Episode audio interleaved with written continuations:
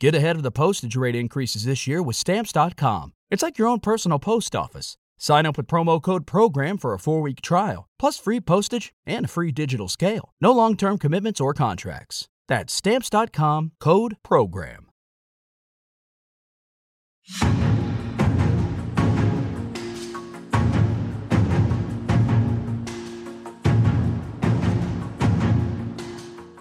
Welcome to Politics War Room with James Carville, and I'm Al Hunt. This week, our guest is fabled New York Times journalist Thomas Byrne Edsall. Remember, we love taking your questions, so write into politicswarroom at gmail.com or send a tweet to at Politicon for next week's show. Now, we're going to get to as many as we can, but don't forget to tell us where you're from. And please check out the links to our sponsors Miracle Brand, Reel Paper, and Zbiotics and our episode show notes. We thank you, thank you for supporting these sponsors. It really helps make this podcast happen. Please tell your friends about us and remind them to subscribe on Apple Podcasts, Spotify, or wherever you get your podcasts.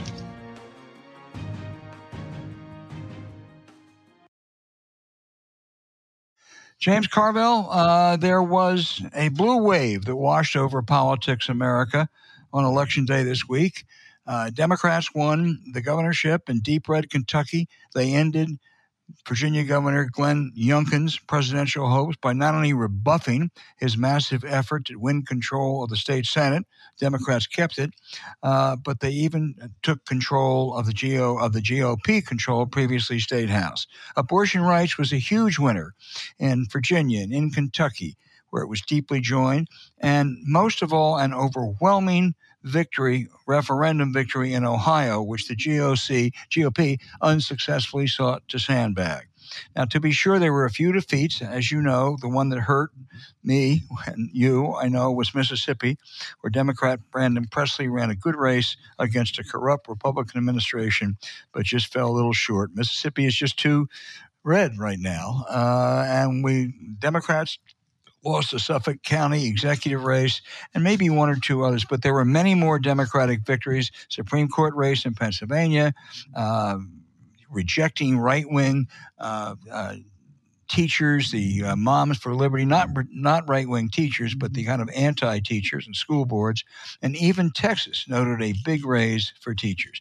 The Democrats are alive and well. This continues a win streak this year. That's different than President Biden's standing, which I'm sure we'll get to later. James, your thoughts? Well, uh, we'll start with Virginia. I mean, I, I worked like a rented mule to cycle in Virginia, and obviously Mississippi, uh, Kentucky also. Um, in Virginia, they, nobody can find Glenn Youngkin. I, I, think I know where he is. He's at the courthouse, the one in Appomattox and he's waiting to see if General Grant's going to let him keep his mount and his sword. and Does I he mean, get to keep his sword? yeah, uh, the big hero, the unsung hero of the Virginia cycle is one United States Senator Mark Warner. I, I, I mean, when Youngkin, when they got wind that Youngkin was out there with his billionaire friends, uh, Senator Warner went right to work. I'd say he would be the big hero. Of course, my hero in all Virginia politics is our party chair, Susan Swecker, who's been on this show, who did just an outstanding job of state parties matter again. All right, recruiting and raising money. That that matters. So the Virginia stuff was was was really good news. You know, uh, I think it was last week. I talked. We talked about Andy Beshear's campaign manager, Eric Heyer people just don't have any idea of what a talented politician Andy Beshear is. And he won by five. But he won by five. He won like Letcher County, which is, I never thought a Democrat would ever carry. Um, this guy is a stunningly good politician. And he's somebody that people better keep an eye on. The, the Ohio thing, understand it's the same thing in Kansas. They lie, they cheat, they connive, they try to fool people, they try to confuse the wording, they try to adjust the election day. And every time they get their ass handed to them, what's his name? Frank LaRose or whoever the Secretary of State there? He's an immoral man. Name. All he does is freaking lie. and, and I don't know why they think that people it's not going to irritate or aggravate people. And by the way, if you look at the turnout, the, the shit the Democrats turned out like crazy in Ohio. The exit polls, Biden carried would have carried Ohio if just the people that voted in this referendum would have voted. So uh, the Pennsylvania Supreme Court in Mississippi, you, you got to ask yourself, maybe you know Brandon, you know, had a pro-life record. He said he was, but we didn't do that well in Lafayette County, which is Oxford. And I think the, the, the trend of low black turnout is going to continue. And there's a Democratic wave everywhere, but the the Gulf South. There's not much evidence of a big Democratic wave there. But I don't know if the Brandon ran a, a really good campaign. It raised a lot of money. It, uh, you know, it's it's the ones you lose you tend to remember more than the other ones. And I'm going to Ohio, I'm going to Cleveland actually. Mm-hmm. To Senator Brown's people call me. We'll go up there and do, and do some campaigning with him in January. So they should be pretty organized up there. But yes, it was, and I think we picked up a like a state legislative seat in New Jersey or something. I mean, it's we just don't lose a lot. Couple, couple, it's a couple. Uh, yeah. You know, and the GOP thought they were going to uh, take control of one of the House. They not only didn't, but they uh, actually slipped some. Oh, it was that. And, it was uh, that close. Go okay. I tell you, yeah. Governor Murphy. He, you know, he's a DGA chair. Um, he put some some real money in there. This guy's he, he's no slacker either. Yeah, no, the DGA did a, even in Mississippi. They did a great, yeah, sure uh, a great job. You know, uh, and I, I, have a bias. I can confess it now, since we're going to analyze it. My son worked for Brandon Presley down there. I think did a heck of a job. Presley ran a, ran a good campaign, uh, James. He actually raised more money than the incumbent Right. albeit crooked governor. Uh, and he had a, there was I was down there for debate last week, and Presley won uh, decisively but uh, it may be partially the black vote. I haven't looked at the particulars yet, and it may be it's just an awful tough state to win in. Uh, but in any That's event, I want to. I, I, I want to turn to um, one thing you said that I think I slightly disagree with, and that is that Biden would have carried Ohio with this kind of turnout. No, this, no, no, no. That's this, okay, just so you know, that's not what I said. If the okay, turnout, sorry, the people that turned out to vote in this referendum, if that if that would have been the electorate, Biden, it was so pro-democratic. Actually, in the exit poll, Biden beat Trump. The people had voted. Yeah. That, well, uh, yeah, and all right, I, I stand corrected. But also, that exit poll showed 73% of the people who voted think Biden is too old. He has a 59 39 negative among what certainly is a more friendly uh, electorate than he's likely to face in 2024. Uh, I, I think that uh, Republicans, as you say, they lie, they play games, it backfired. They even carried some conservative counties, they being the pro uh, choice side, uh, like Jefferson. But James, when we talk about abortion, yes, Ohio w- was uh, number one, but Andy Beshear was pro choice. His opponent was anti choice. Uh, in Virginia, I, I, live in Washington. There was wall to wall advertising. Almost every Republican ad talked about crime and talked about Democrats will set loose uh, criminals on the street. And most of the Democratic ads talked about uh, a woman's right to choose. And I went out there and covered one race. Uh, out, out in uh, suburban Washington, and a former CIA agent named Russet Perry uh, won rather handsomely against a very wealthy Republican who tried to paint her as soft on crime. It's a problem when you paint someone as soft on crime when they're a former CIA uh, operative and a, a, special prosecutor. She won by more than five points. So I think it was just a big, a big win for abortion rights. And I, you know, let me see just one more thing. Glenn Youngkin, who I think is very duplicitous, tried to play a game. Well, I, instead of ban, we'll cut it to 15 weeks with some exceptions. Democrats said, sure, this is the game he plays. And if he wins, he'll go and say, well, maybe we were a little bit too generous and we'll cut it back and have more restrictions. That was soundly rejected, and uh, as he was. So I think uh, abortion rights remains a very, very resonant so, issue. There's an untold story in American politics, and it's a huge story. And the story is the pro life groups have thrown in the towel. All right. So the position now of, of, of Youngkin, who saw what's come by the way, Youngkin, you know, was telling people, you know, Republicans privately that he'd sign anything that they put in front of him. So he, with the blessing of the National Pro Life Group, says, okay, uh, it's 15 months and then exceptions. Okay, that's defeat. right. I mean, 15 weeks. That's defeat. Yeah. That, that's total defeat. And, and, no one has like remarked that they have thrown in the towel. They said, look, you just do be for whatever you can be for. So 93, I, am told, uh, uh, actually, Paul Begala told me this, he's generally pretty factual, that 93% of the abortions occur within the first 15 weeks. Now, and he also carved out exception. They're going to have an exception for uh, the whim of the mother. We're, we're, for exception of 15 weeks, but there's an exception. It's called the whim of the mother. Okay, fine. They have lost. They have given up. They have surrendered. Now, the, the Virginia public saw this and they said, bullshit. We don't trust you on this. You're just playing political games. But if you take the actual position that Youngkin took with the imprimatur of the national pro life groups, it represents a, there's no other word for it. It's a rout, it's a surrender. They need to show up at Appomattox Courthouse with Glenn Youngkin and, and beg for, for mercy from General Grant because they beat. They're melting down like that Lee statue they melted down this week.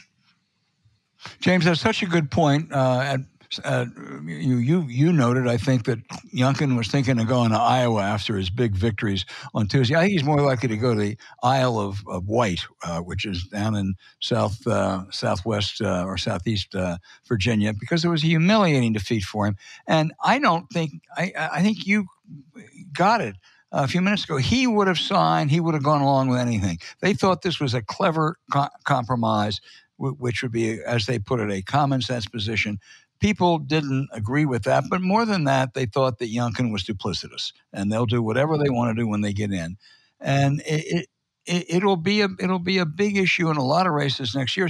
Other places, the Democrats gained a uh, Supreme Court seat in Pennsylvania again, a very yeah, strong five, pro-choice five points. I mean, more than yeah. it wasn't. It wasn't a like razor thin. And right. they have, you know, when these state court races, they raise money, they got organizational skill. I mean, it, it looks like, but the, the, Sam Alito is the father of the modern Democratic Party. I'm sorry, he just is, and is is is bitter and angry and rude. Old man, he is. He's winning us a lot of elections, man. Clarence Thomas, he's yeah. so bought and paid for, no one gives a shit what he, you know, he's, he's trying to scam more RVs. I, I, that story is just, it, it, it's, it, these are things that have happened that we just sort of take as part of, well, well, somebody bought him an RV and forgave a, you know, $250,000 loan. What's the big deal? And, and that's just what the country has become – immune to staggering, breathtaking corruption at the Supreme Court. But thank you, thank you, Sam. Yeah, and, and you know who else was a, uh, a real loser on Tuesday was Donald J. Trump. Uh, he came into Kentucky. Coleman, the attorney general, was a big McConnell guy, and McConnell embraced him as he did. And Coleman, uh, at the end, sort of said, "You know, I really want Trump rather than rather than my old uh, uh supporter Mitch. Uh, and uh, Trump came in, made a big ad for him and everything, and it got him nothing. Uh, and certainly, if you and and also Trump was going to emulate the Glenn Youngkin abortion approach. He said it publicly. I like this kind of 15 weeks, etc. Well, you know what, uh, Donald, uh, that ain't going to fly either. Do you, you think you think Trump cares anything about abortions yet? I tell you, all right, big winner. He in, knows as much as he knows about the Bible, uh, James. Big winner in Kentucky, Fred Yang. He nailed the number the uh, Saturday, like nine days before the election. Fred nailed. And, and Eric Heyer, my, the campaign manager, who, you know, I think the, the world of, I think he's a real combo told me, you know, you know, he's got us a, a little north of 52 and you know, of course, Cameron is going to close. He's not going to win. I, I, I would have thought it would have been impossible for a Democrat. Remember, Andy won by 5,000 the last time. And that was Mhm. coming off the heels of 2018, which was one of the better Democratic years we've had in this century, maybe.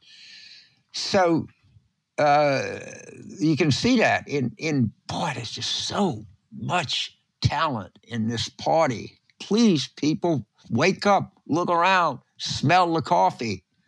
I mean, and the, the, the, the one thing you say, you talked about President Biden, whatever, it, it wasn't a factor. I, I, and they ran the stuff and it didn't do much. They ran the anti-trans stuff. They just ran the same shit playbook. And good campaigns, you know, and, and abortion rights are going to win almost every time. Yeah, they are. And James, it's interesting. If you look at New Jersey and Virginia, you remember two years ago uh, to this day, there was a general, uh, really a sense of, you know, sort of a mini depression with Democrats because Phil Murphy barely hung on to win the governorship in New Jersey, and Terry McAuliffe got uh, McAuliffe got beaten by uh, by? Youngkin. A lot different today, isn't it? I mean, Democrats gaining in New Jersey and Democrats holding on against the uh, against the really uh, the, the onslaught of the Youngkin so-called machine, which doesn't look very effective today, does it? It, it doesn't, and it's all Dobbs. And, and by the way, Kansas, I'm sorry, led the way.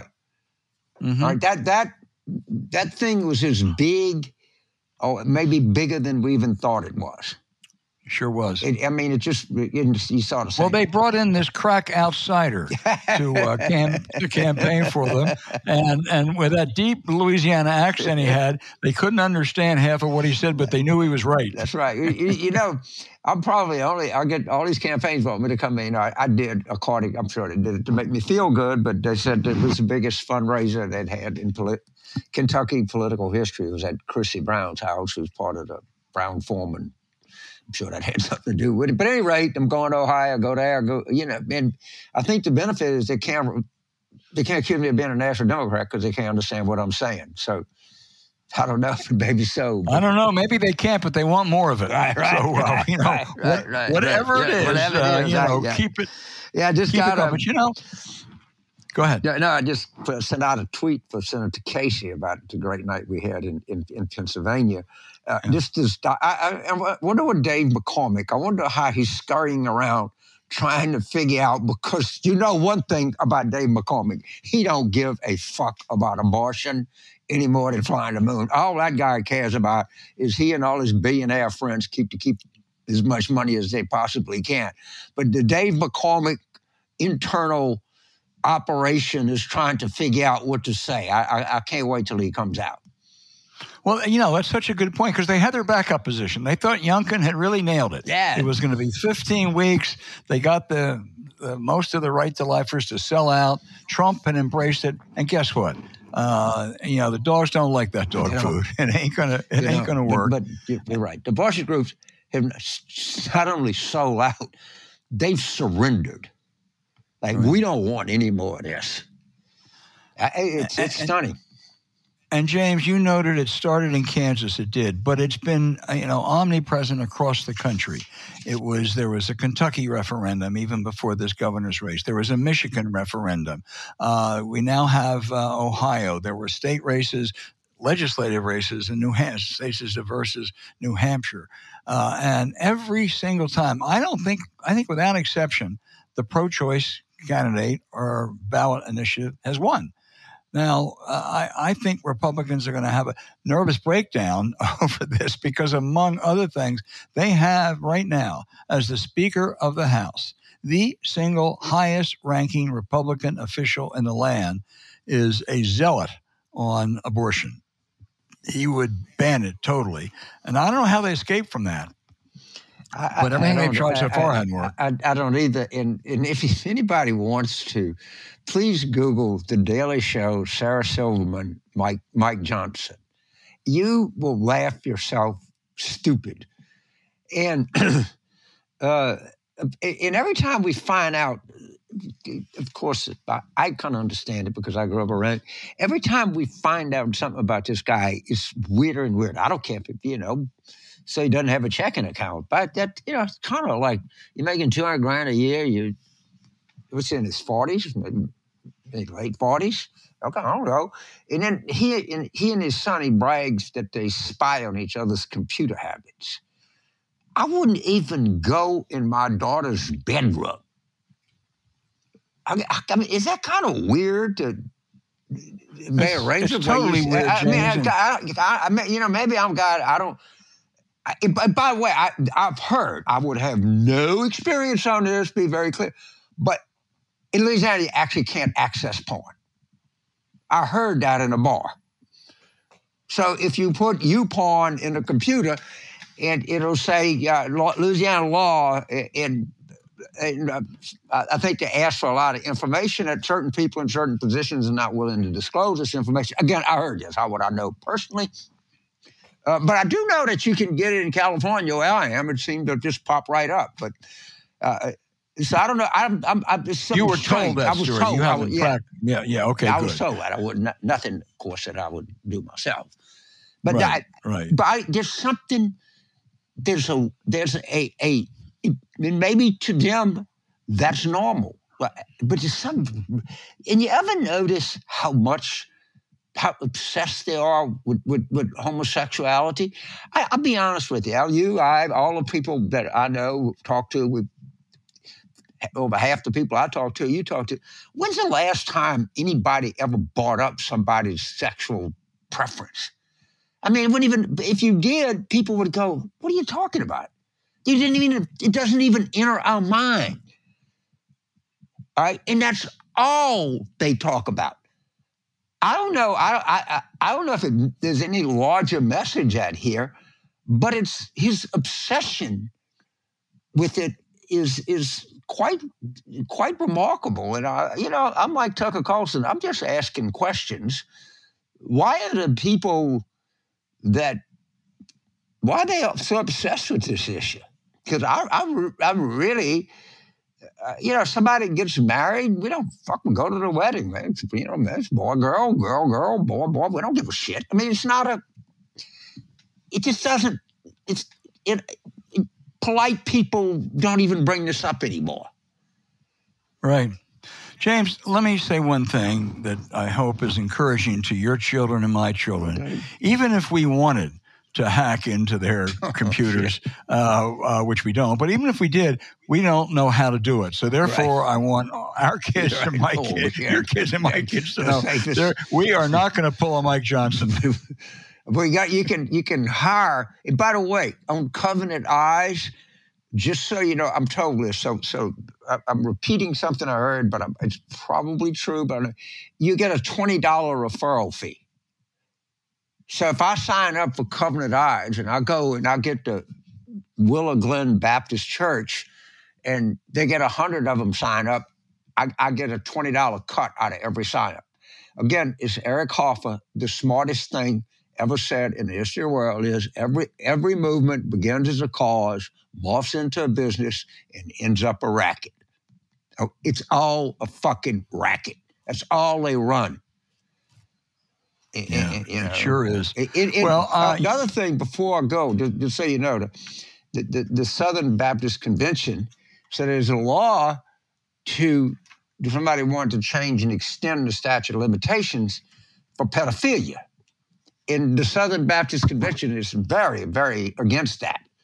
And uh, I, I, just have to remind people that the Paul Pressler School of Law that Mike Johnson was going to be the dean of, there are eight youngsters that have accused him uh, of, of, you know, of, you know what I'm saying here without saying it uh, in that, again, there's this obsession and protection in Dennis R. Hastert.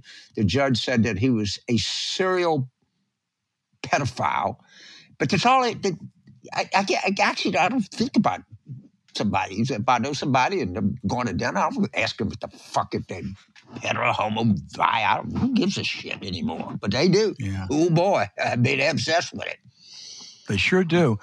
Uh, James, I want to uh, close this segment with just a note of personal privilege or a Go message ahead. to my son Benjamin, who worked 24 7 down in Mississippi for Brandon Presley. He knew, thought it was really important, grew to love the state, found so many people he liked who were so supportive. Uh, and Benjamin, when you're listening this week, don't be down. Even James Carville lost races before he became James Carville. So you'll you'll be back. You had the better candidate. You ran the better campaign. It's just the odds were stacked against you. Abso- absolutely. And you know, it's the whole thing. It's Uncle Lloyd. You know, the best time to get back on a horse is right after you've been thrown. And, I mean, that's one of you know my, life's lesson from my uncle taught me that. So no, he Benjamin have anything. They, you know, he really people really loved him down there, and his career's, you know, he's he's getting started here. And that was a Well, tough they place. outraised the incumbent governor, which nobody would No, have predicted. but n- no, nobody, right, right. and did it So anyway, Ben, this is just the start.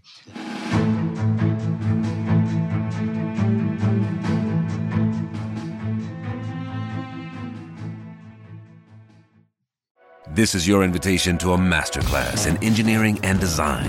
Your ticket to go from zero to 60 with the Lexus Performance Line. A feeling this dynamic is invite only.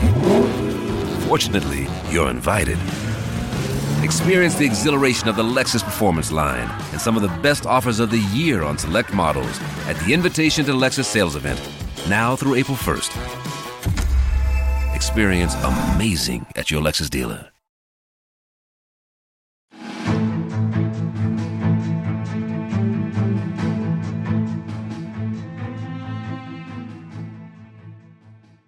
Hey, James, we have today one of the great journalists in America, Thomas Byrne Edsall, who uh, anything he writes, uh, I devour because it's so thoughtful uh, and he just rises above the perfunctory with every single piece.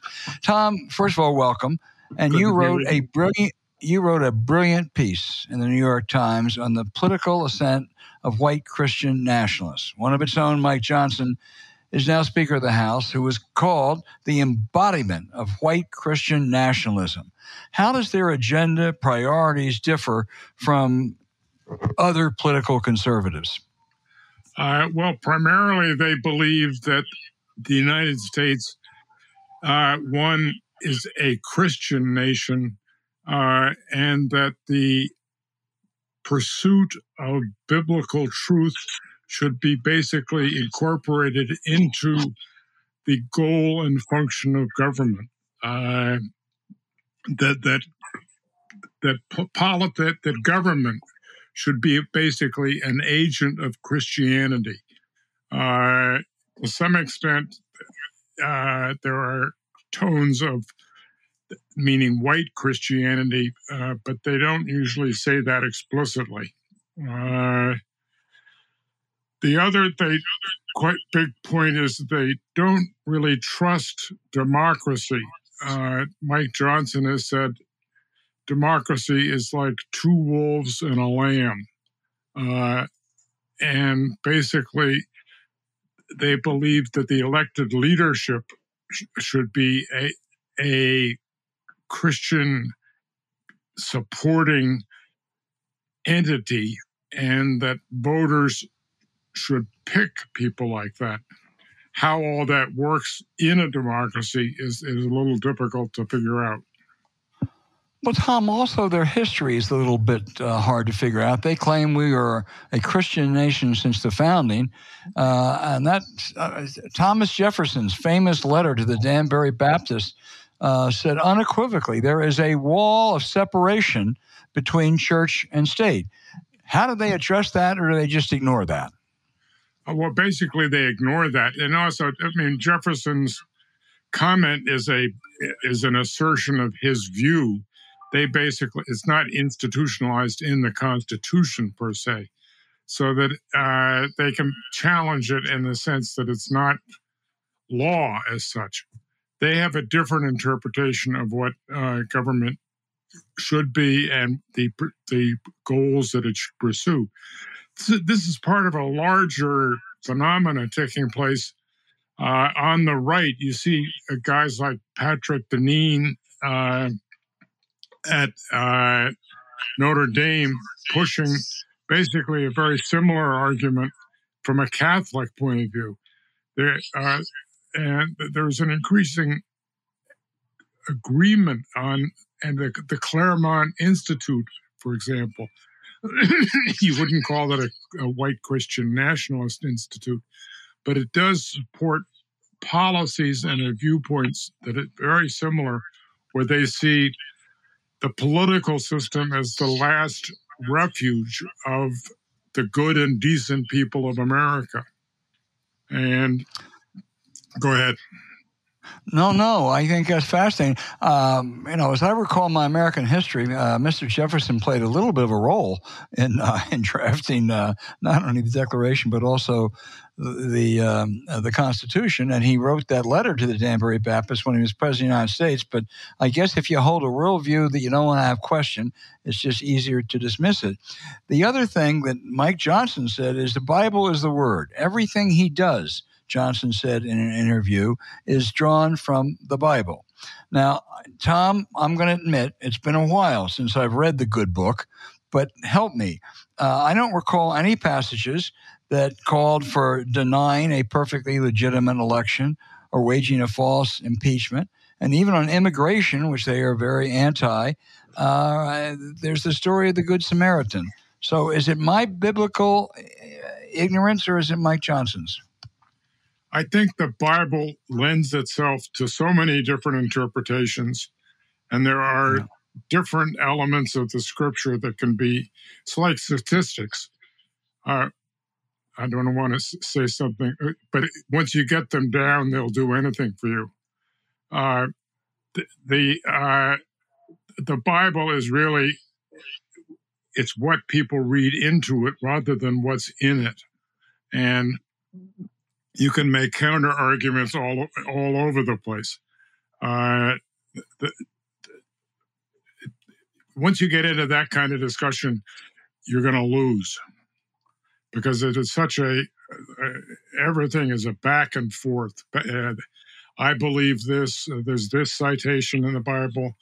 If you look at this, this place, it doesn't agree with that. Uh, I mean,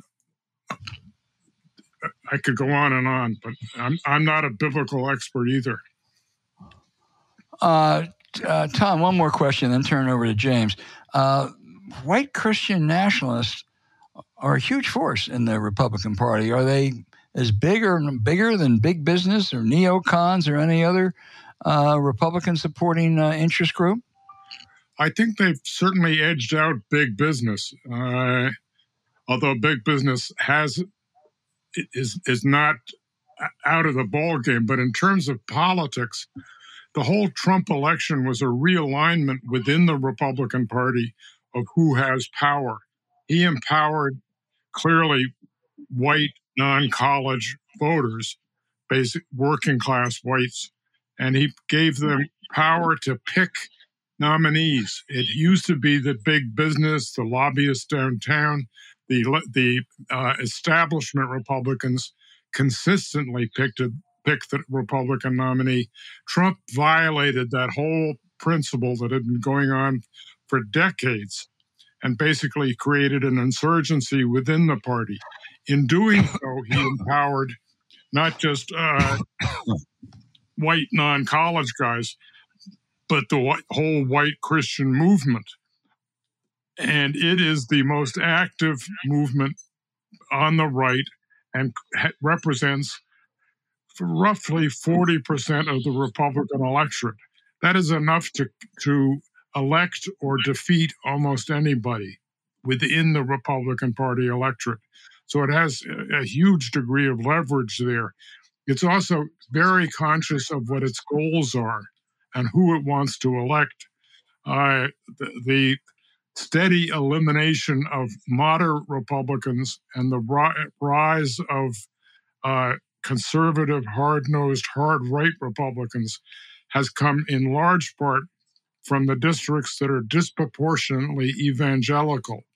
Uh, and, and so you see a, uh, a real rising sense of power and strength on the religious right within the Republican Party as a part of the national situation, white Christians are a declining population. But they, they turn out in droves. Even as they have declined, their share of the electorate has stayed the same. They've, they've been able to sustain more, more and better turnout uh, over time than almost any other group you could name. And it's finally paying off for them uh, within Republican Party ranks. And you see it now with the election of Mike Johnson. James Carville. Uh, just a, a, a, a, comment on those lines. There's a famous letter, I think, from George Washington to the sexton of the Jewish congregation in Rhode Island, and but he was pretty clear. I think he was a chairman of the Constitutional Convention, minor minor figure in early American history, Jefferson, but uh, yeah, yeah. So uh, we'll, we'll, gloss over that and what what his feelings were if you were, if I read your column and I was in college and somebody said, describe what Tom Edsall is talking about, I'd say, well, he's talking about a theocracy. That's what they really want. I think that's right, actually. Uh, uh, okay. They so, want government tied to a religion or to a set right. of religious beliefs, and that is a theocracy. Right. You're right that, that, that, and if you want to know what it really is, look at the syllabus of errors. It was issued by the Roman Catholic Church, I think, in the 1870s. Right? Just please look it up and see how, how profoundly fucking stupid it is. But let me go to eh, David Broder, to me, is one of the more comical figures in American political journalism. But, eh, and he was very much, but on the other hand, and this is and this exist broderism exists today. All right, James, they got their crazies. All right, I'll admit that. But you gotta admit the Democratic Party has its crazies. So compare the strength of what I call, to be polite, the identity left. I, what I'm talking about is the Amherst humanities faculty and people that go around policing language and, and et cetera, et cetera. They're influence on the Democratic Party and the theocrats' influence on the Republican Party, I su- suspect that they're not remotely the uh, same. they're not. I mean, it's clear that the what you call the theocrats are much more influential, and in fact, can exercise veto power over whatever policy, especially in the House, is going to be adopted. And in terms of their actual votes, they are a they are the plurality group within the Republican Party. The the left wing of the Democratic Party is basically a small faction and has much less power. Uh, but the problem is it gets a great deal of attention.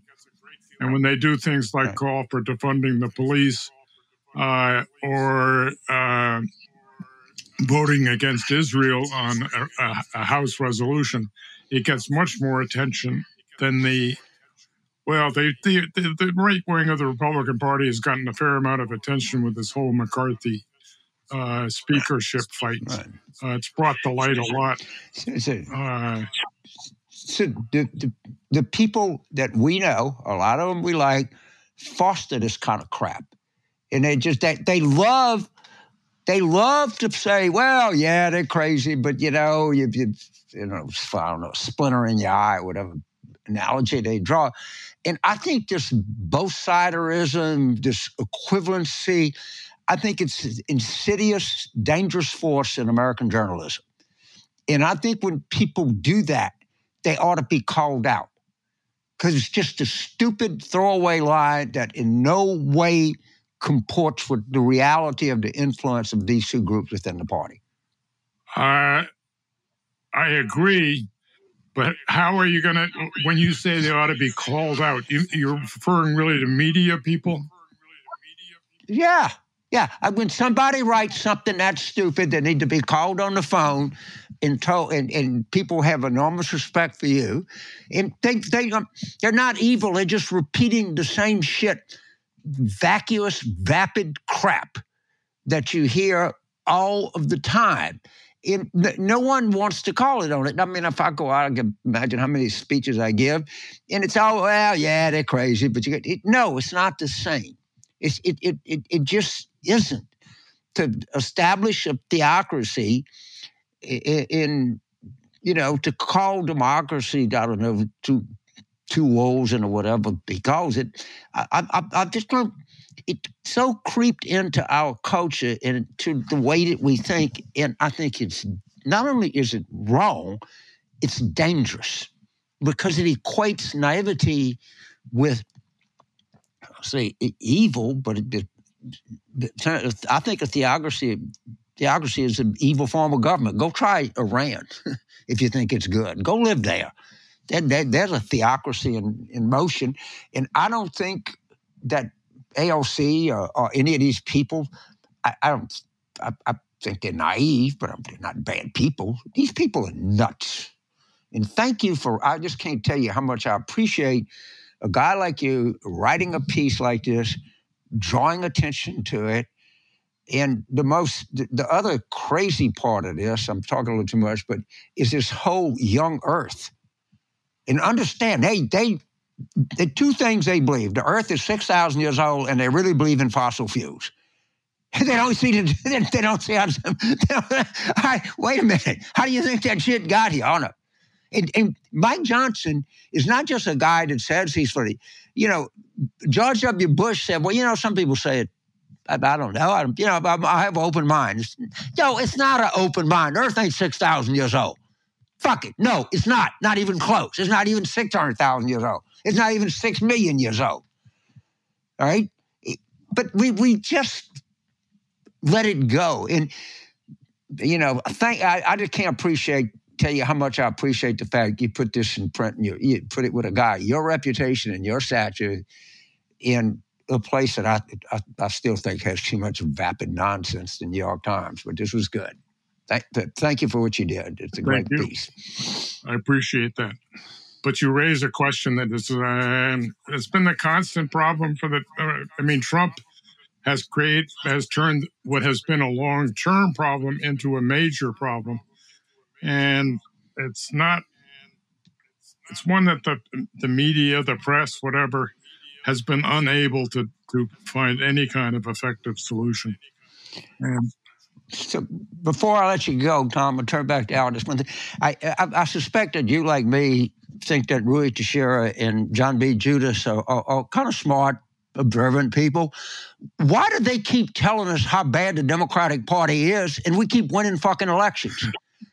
if, if, the, if the Democratic Party is falling apart and is subject to, we've lost everybody on immigration, we've lost everybody on, on police, we lost everybody on everything, but the only thing we don't lose is elections. I, I, I, it's just. And on top of that, you said that this Time Siena poll look, makes uh, Biden look like a uh, a walking liability, and then they win elections. Uh, I agree. Yeah. They, uh, there's something weird going on.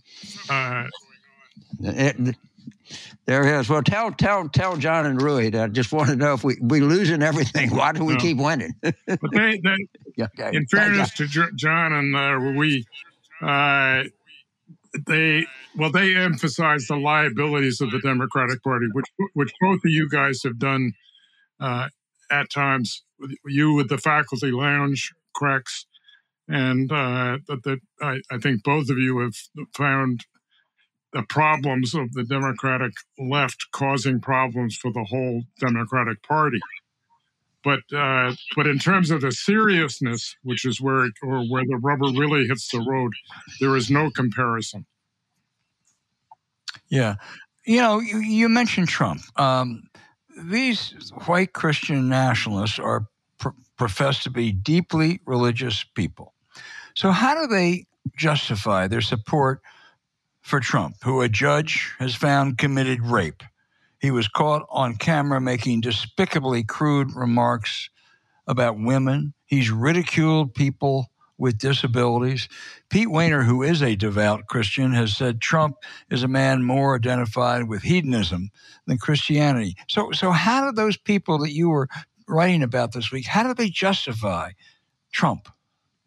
Uh, it's even more dramatic than that. Everything that Trump does, Mike Johnson has cited as behavior that has led to the downfall and the undermining of civilized America.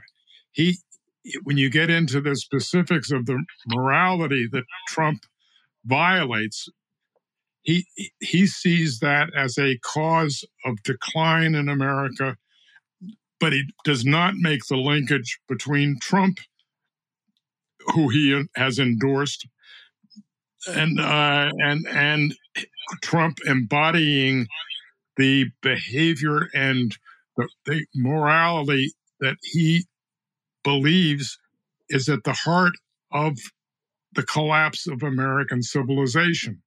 It, he doesn't make that linkage. Uh, and instead, he, he uh, I've only seen one comment from him on this. He was asked in a Louisiana radio station interview about this, and I wish I had it in front of me. But he had basically a mealy mouthed answer saying, I know uh, he's had his problems, but with facing Joe Biden, we have to make a choice, and it's in this case, and we have to we have to stand by the man who is closer to us. But it's all the uh, it's just a political it's a political excuse, and there has been no rationale that works that that fits Christians and Trump in the same room together, much less in the same party together. Well, uh, Tom, one might, which you wrote about, uh, you had one of your respondents talked about Christo fascism. was that Mike Pedozer, I think? No, I don't think it was, but I can't, you know, I, I should have your article in front of me. but there was... in front of me. Uh, I, I think that there's a lot to that, that, that this idea of if you want to impose a theocracy, it's going to have to be done in an authoritarian fashion. That means basically skirting democracy and avoiding democratic procedures. So that end run to achieve the goal that they want to, and this is true also of the, the Patrick Deneen kind of argument on the Catholic right. It requires a, an effort to, to basically overcome what has become an increasingly liberal electorate. America has moved left consistently over time for the past 50 years. There's a very good article about this that I was, was just reading, where the trend line is just steadily moving to the left. The Christian right and its allies are getting left behind. They are fighting. Where was that article, Tom? Huh? You remember? Where was that article? I'll send it to you. But good. Okay. Uh, but the, the, the, they have been left behind, and they talk about themselves as the left behind. And when you're against a, in, when you're in a battle and you're losing, and you see the other side has more troops than you, and it's a democracy, you decide you better not fight just by democratic means. You have to use other tactics, i.e., you have to screw up elections as much as you can. You have to uh, deny people the right to vote whenever you can. You have to make it so that only your people can do the choosing. You, you have to divide gerrymander districts in a fashion that will work for you. All these are rearguard actions to deny an emerging majority, which is much more left than these guys want, and they see it as a, a and as a threat to their very existence.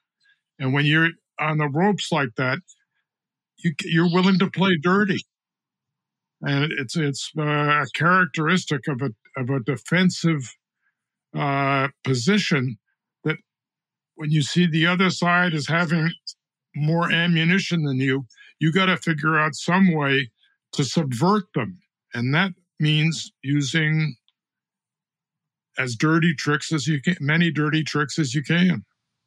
Yeah, I would notice that probably their two top issues, or two of their three or four top issues, are abortion and gay rights, and it's just been steadily moving against their interest in that. So I think that's a illustration of the point you're making. Uh, James Carville, you want to wrap this up with the great Thomas Byrne Edsall? Uh, right. I, I, no, I, I, do think that Tom has, and I, I said it earlier, and I'm be repetitive here, but I think it's worth repeating, is pointing out something that people don't realize.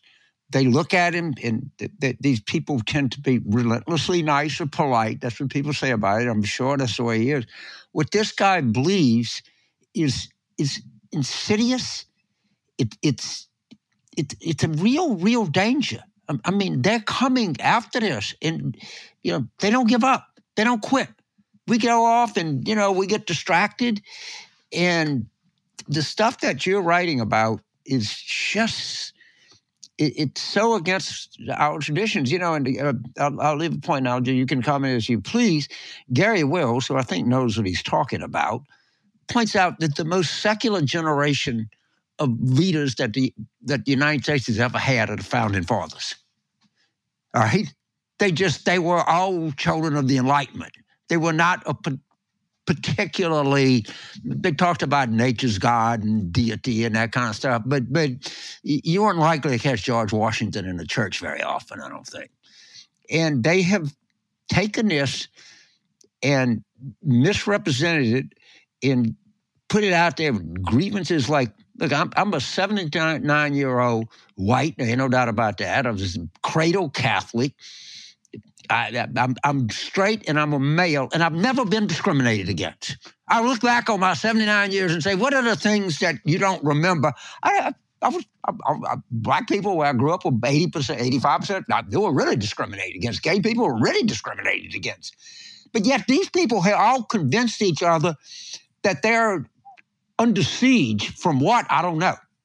There is a real victimhood mentality that has taken place and I think it's basically because they're losing the game.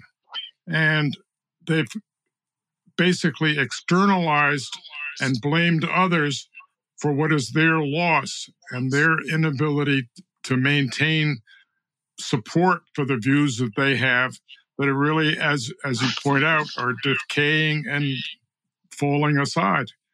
But uh, but this victimhood thing is really a uh, that's another whole matter. It's it's it's become endemic. Everyone said that Democrats are too focused on being victims, but the fact is Trump has turned the Republican Party into a victimhood party, and uh, in doing so, he has really tapped into something on the right, but he's turned the party into, uh, in effect, a much more vengeful party, uh, determined if to fight this victimhood position with with the tactics of a uh, of a pro wrestler. Everybody out there ought to read Tom's piece last week in the New York Times about white Christian nationalists. Uh, it'll scare you a little bit, but boy, it'll you'll you'll learn a lot. Tom, you're always one of our very favorite guests, so thank you so much. It's good to be here with you guys.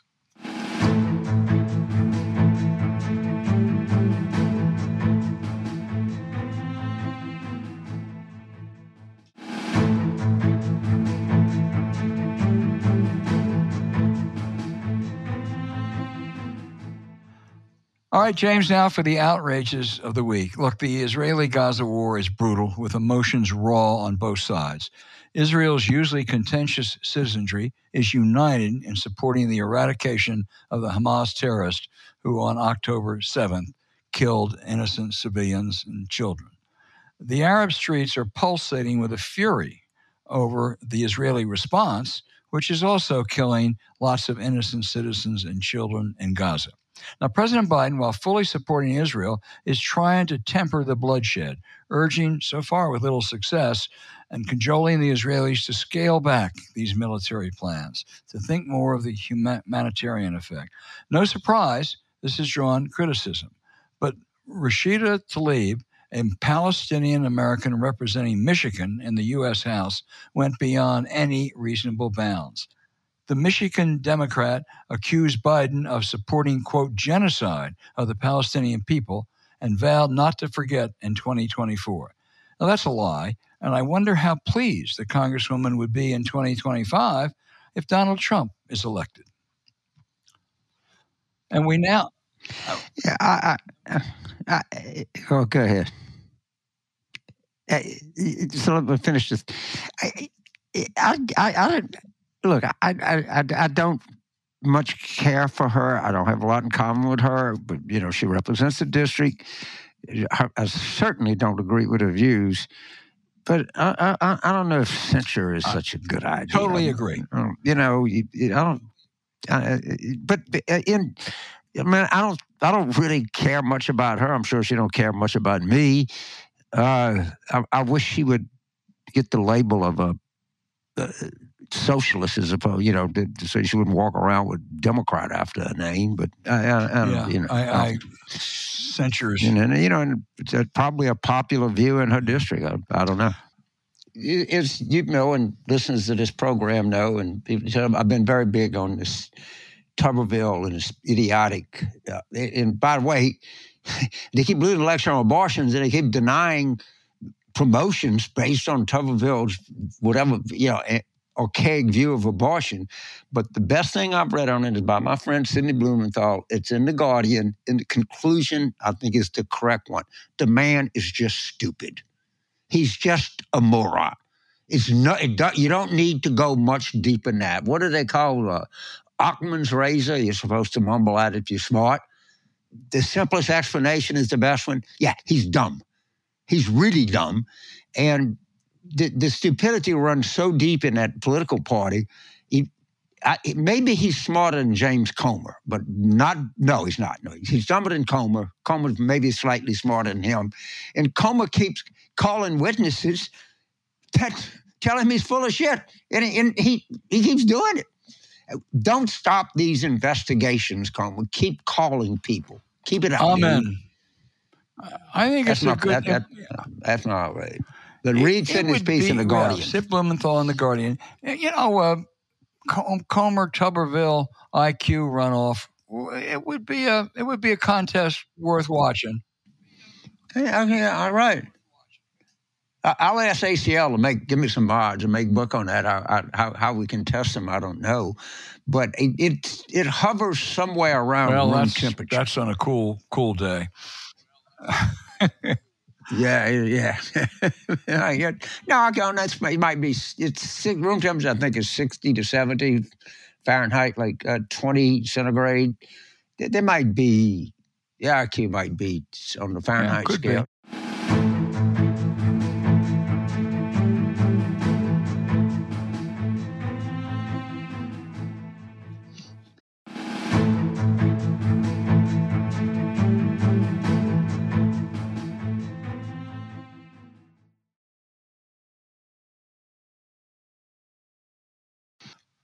And now for a segment we love the fabulous questions we get from our listeners.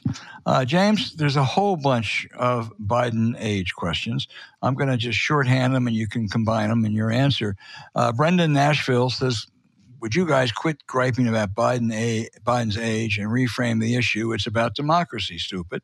And Matthew in Silver Spring, Maryland, on the other hand, asks, Could the party elders step in and convince Biden that stepping down is best?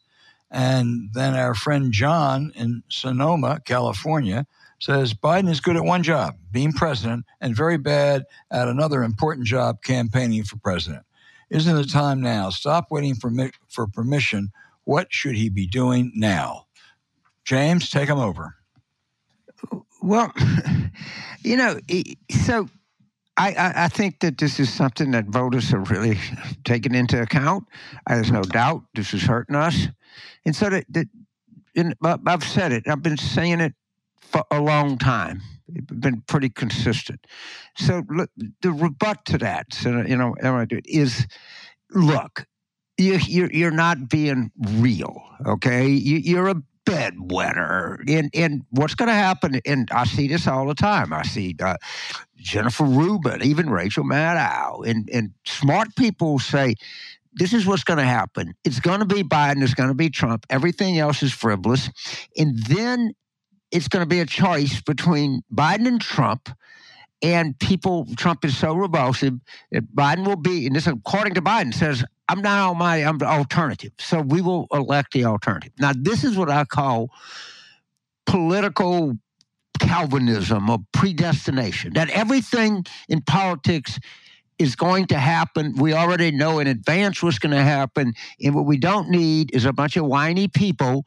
And of course, in this world, there are no heart attacks, and no strokes, and no memory lapses, and no plea deals, there's no convictions, there's no quirky New Hampshire. There's nothing. There's only political certainty.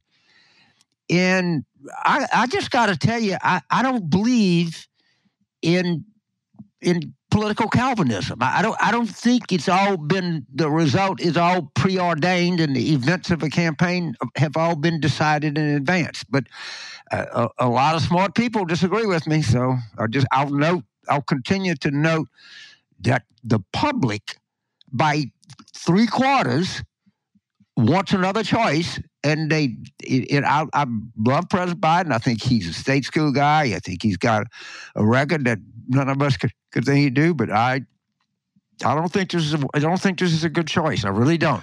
Yeah, I'm afraid I agree with you. Ohio voters, it was a Democratic tilted electorate because of the abortion issue, uh, and they uh, by 59-39 they gave Biden a negative grade. And I think a lot of that has to do with concerns about his age. James, our next question is from Drew in Oxford, Mississippi. I was just in Oxford last week. What a fabulous town. And I, yeah, we didn't do worth a shit in Lafayette County well, I know, but it's still a great town. With, uh, it's one great, of the best okay. book, bookstores yeah, in America. Hey, and, and, and Drew asks, what's your first impression of Dean Phillips? Uh, to me, he seems authentic and has a positive, respectful message, looks sharp, energetic, and has good hair too, Drew says. You've spoken about by James. You can ignore that part. Uh, you've spoken about by spoken about what? Uh, you can ignore the part about that Phillips has good hair too. Uh, oh, okay. Uh, you you two spoken about Biden's team lack of effective messaging. What chances do you give Phillips for a successful primary campaign. Uh, really, uh, Drew, if you're talking about the nomination, none. But I do think he can make a big difference in New Hampshire, and we'll see if that uh, has the Biden people reconsidering. Uh, you got to give him courage for running because a lot of people would like to challenge Biden, but just are too timid to do that, or they buy into this fact that he's the eventual nominee no matter what, and all they'll do is split the party. But uh, he's not going to be the nominee, but he could play an important role early on. Well, so I I, don't know him. I, he, I've talked to him on the phone. He's called me. I've talked to him once, I think. Um, watch him on Bill Maher. Watch Dean Phillips on Bill Maher and about this guy has got a lot more talent than anybody imagines. He, he's made a couple of, yeah, you know, I call them uh, gaffes or somebody, you know, he said that the DN, he started complaining about the DNC. Fuck the DNC. No one cares about no, that. You know, that's not your argument. But he, he had just quickly, I thought he was superb, superb on Bill Maher and I mean, and he is like, I wish other people would run. The guy just he make he's making total sense, and uh, the just just watch that clip. Uh, it's like five minutes. Is one on one. It's not the easiest interview in the world, and I thought I thought he was really good. Uh, okay, you know? I, I, agree. Yeah, I, let's watch it, and, and don't and, forget Gene McCarthy in 1968. You know, and by the way, he's dear Abby's grandson. well, Minnesota Challengers uh, have an interesting uh, uh, track right. record. Ian right. in Ohio. Now, Ian, next time you got to tell us where in Ohio. It's a big state. Uh, says poll numbers show Biden losing Gen Z voters and minority voters in, dro- in droves. How can he win them back? It's above my pay grade, dude. I mean, I to say, it's so bad. He's like winning by one with under 30 or something. I mean, it, it, it, it, it's, it's, it's horrific. The black turnout is horrific. And, and of course, the, the political Calvinists, the, the, the predestination crowd, oh, don't worry, it's all going to come back in the end. These people have no idea of what you have to do to win an election. They have no idea of if one share of the vote goes down that's favorable to you, it's almost certain that another share of the vote that is unfavorable to you is going to go up. but I, I, I can't fight political Calvinism because it knows everything. Everything is preordained. You're just a bedwetter or warrior or whatever. And it's the whole fucking thing is so fucking ridiculous that these people and oh it's we're going to get 90 we're going to get 63% of the under 30 well i'm not too sure but you, as opposed to getting 63% of 17 you might get 63% of 15 which ain't good and they're going to get more older whites showing up which is not going to be good for you. That whole thing is stupid. I'm sorry. Tell us how you really feel james uh, I yeah. second it, uh, by the way. Chip in Milford, Kansas says With election polling failing miserably in the last couple election cycles, how much should we trust the new polls? Uh, they show Trump leading Biden in five or six states. Uh, maybe there's just a problem with polling methodology. Chip, um, I think most polls have been pretty good. Uh, I, there was a sense that uh, among Democrats that the Mississippi, their Mississippi polls were off. But as James noted earlier, Fred Yang did a fabulous job in Kentucky, calling it almost uh, exactly. Uh, there wasn't, I think, the polls in Ohio were right on. Uh, so yeah, they're good polls and bad polls. Uh, I thought that Siena poll had some flaws, but directionally it seemed right on the mark. So uh, Chip, I'm not. I'm I'm a little bit higher on on poll polls than you are. I'm, I'm, I actually oppose Mississippi internal polls. I mean, there's a certain exactitude that you just can't expect about it. But they had Reeves in a one point lead. Obviously, we didn't get the turnout we thought. Maybe it breaks a bit, but I don't. I, I, I think polling has been pretty good. It look, it, you can go through any poll and find something about it that you, you, you don't like. And sometimes it's just the nature of random mm-hmm. sampling, you know, where you know one demographic is different. But by and large, and, and by the way, when you look at the sample, that's 3,600 interviews. Understand what that was. That was six interviews, 600 in six states. And the most, and when you look internally, and that's what you do, do you realize that in more by more than just a little bit, there are more Biden voters who would consider voting for Trump than there are Trump voters that would consider voting for Biden. Digest that. Yeah, that's um, now, that's that, that's I, I, I, uh, that that's that's really in 3,600 interviews. That that that's a lot. It, that the margin error is not very much. I agree. Um, not very much. We're hearing from the UK today. Tom over in London asked Good question. Will Steve Bannon pay a political or legal price for trying to destroy America? Why is that guy not in jail? He's been sentenced, hasn't he? I, I, I, I don't really understand. The other thing is, why can't that? I'm I, I'm gonna get a lawyer and see if I can sue that son of a bitch for copyright infringement or something. But he calls his show the War Room. You can't think of the name of your, you can't think of original name that you come up with. Right? I mean, at least our show has some pedigree, some connection. But I don't know how that.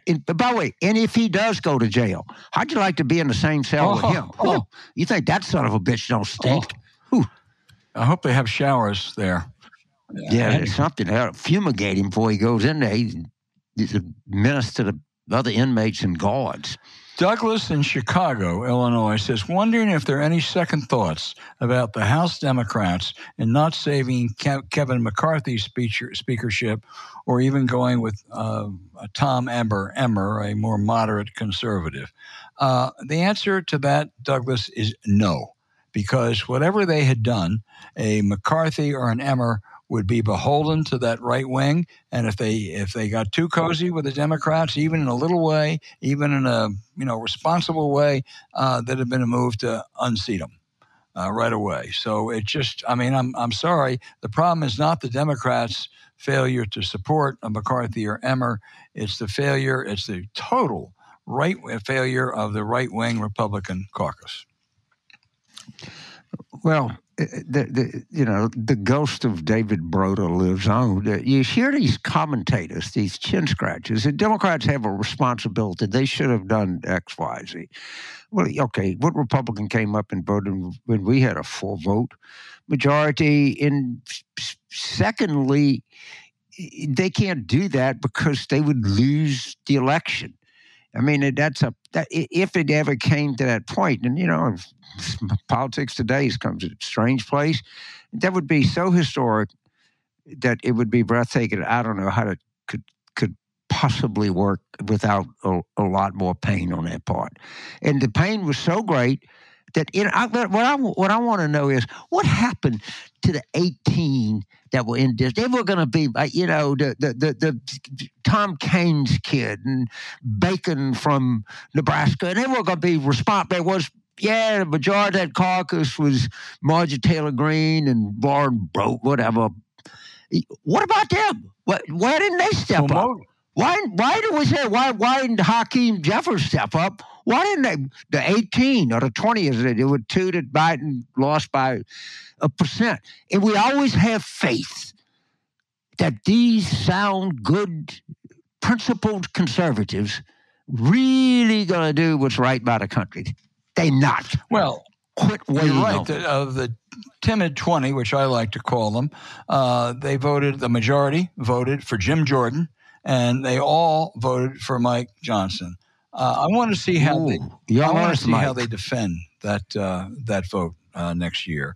James, our final question is from Craig in Minneapolis, whose 16 year old daughter asked who decided the voting age should be 18. We found the story of the 26th Amendment. Interestingly, the whole process appears to have taken only four months, which brings my question why not an amendment to set the age for president at 35 to 75? Well, uh, I, th- I, think the public's going to have to do that. To, passing a constitutional amendment is not like going to the drugstore. It puts it two thirds of Congress, three quarters of the states. I mean, that's great, and I'm glad. And I'm glad this young person is thinking about that. I, I, I think we need more young people that do that. And when you go through the journey and you know do, uh, I was listening to Bob Rubin. You know, has a new book called the yellow legal pad and about and he's obviously a guy who's made a lot more good decisions than bad decisions in his life. And you know, you should. And, and I, I, congratulate you for thinking this. I don't think it's think it's highly unlikely to happen, but as long as we got young people like you are thinking about this and bringing it up, that that's a very good thing. Congratulations to this yeah. young woman, a young girl. I, I, I totally. When is when does a girl become a woman? I'm I'm always like, is it 18 or? I don't know. I'm so scared I'm gonna call somebody the wrong thing. Uh, yeah, I, am just very cautious, James. That's the best way to be on that. Uh, yeah, it's the best way is. to be. Yeah, uh, I'm also cautious Jesus. in seeing someone I haven't seen in a while, and it looks like they've gained weight. And I never want to say because I made this mistake about 20 years ago. I never want to ask them when they're expecting because they weren't expecting then, and it was really, really bad for me. So I heard this is some comedian says, if you wife he says, does my ass look big in this? That only answer you give is ass. I don't know. Do you have an ass? I never noticed. don't don't comment. I'm just giving you a little tip out there for those of you who don't know. Never talk about a woman's ass. That ain't, that ain't good. You'll get in trouble. All right. Uh, I want you to keep those uh, questions coming in. If we didn't get to yours this week, uh, send them in again next week uh, because we'll sure try to get to them. They are terrific. It was good to have some people from across the pond this week, but uh, send them in again to us. And don't forget, tell us where you're from, not just Ohio, but where in Ohio. Thanks for listening to Politics War Room with James Carville, and I'm Al Hunt. Don't forget to send your questions for us by email to politicswarroom at gmail.com or tweet them for next week's show at Politicon. Now, following this episode, we'd really appreciate it if you check out the links to our sponsors, Miracle Brand, Reel Paper, and Zbiotics in the episode show notes. We deeply thank you for supporting them. When you do, you help make this podcast happen. Now, to keep up with us, subscribe to Politics War Room on Apple Podcasts, Spotify, or wherever you listen. You also can find other shows you might enjoy on the Politicon YouTube channel or, when you search Politicon on your favorite podcast site. Remember, please rate the show with a five star review. We'll be back next week with another show as we continue our War Room planning.